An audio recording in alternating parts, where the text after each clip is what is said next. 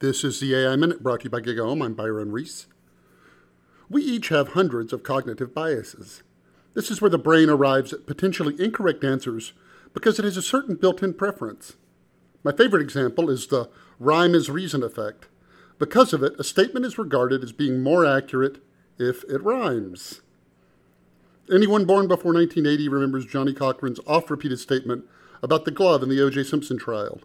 If it doesn't fit, you must acquit. The jury agreed.